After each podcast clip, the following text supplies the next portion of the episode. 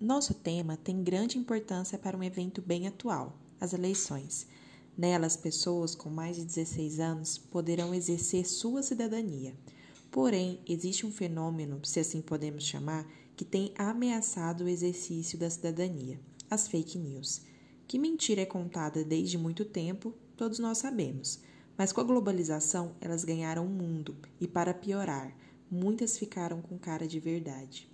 O termo fake news começou a ser usado em 2016, durante as eleições americanas, e de lá para cá, as notícias falsas ganharam um espaço enorme na internet, seja no intuito de angariar publicidade promovendo empresas, seja com intuito político e ideológico, o que tem ameaçado gravemente as democracias. A forma de disseminação das fake news é muitas vezes feita em massa, por meio de robôs que replicam de forma absurda as notícias falsas. Um dos meios para se combater as, as fake news, e o mais importante, é através da checagem. Por exemplo, o site do CNJ apresenta o caminho da checagem, isto é, sempre duvide da informação recebida até que você tenha confirmado se ela é verdadeira. Vão aí alguns passos para isso. Primeiro, você deve analisar. Considere se a notícia traz uma informação alarmista, se é assinada por alguém conhecido e, principalmente, se ela foi publicada em portais reconhecidos. Pois, por mais que esses portais tenham pontos de vista diferentes, eles prezam por sua imagem e credibilidade diante da sociedade. Segundo, pesquise. Vai lá, joga no Google, procure pelos nomes dos especialistas. Às vezes, eles nem existem. Terceiro, confirme. A notícia que você está vendo, muitas vezes, pode ter partes verdadeiras misturadas às falsas. Portanto, confirme se todas as informações são condizentes. E por fim, quarto, denuncie.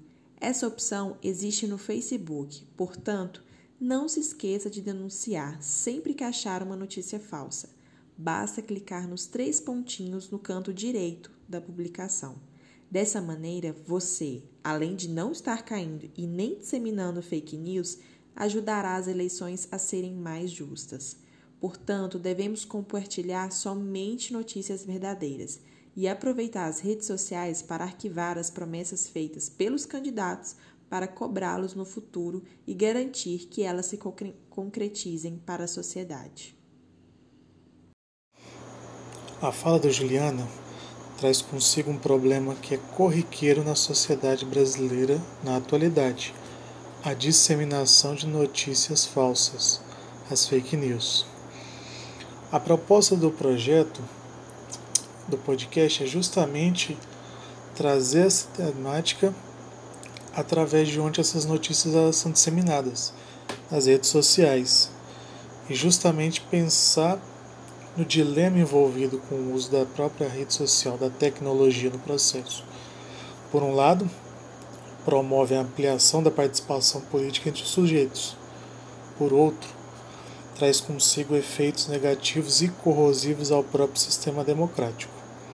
O objetivo da temática é, por um lado, informar dos problemas envolvidos na disseminação de notícias falsas, e, por um outro, é também tentar demonstrar que essa tecnologia ela pode ser utilizada como um recurso positivo, uma forma de atuação ou de participação política na sociedade.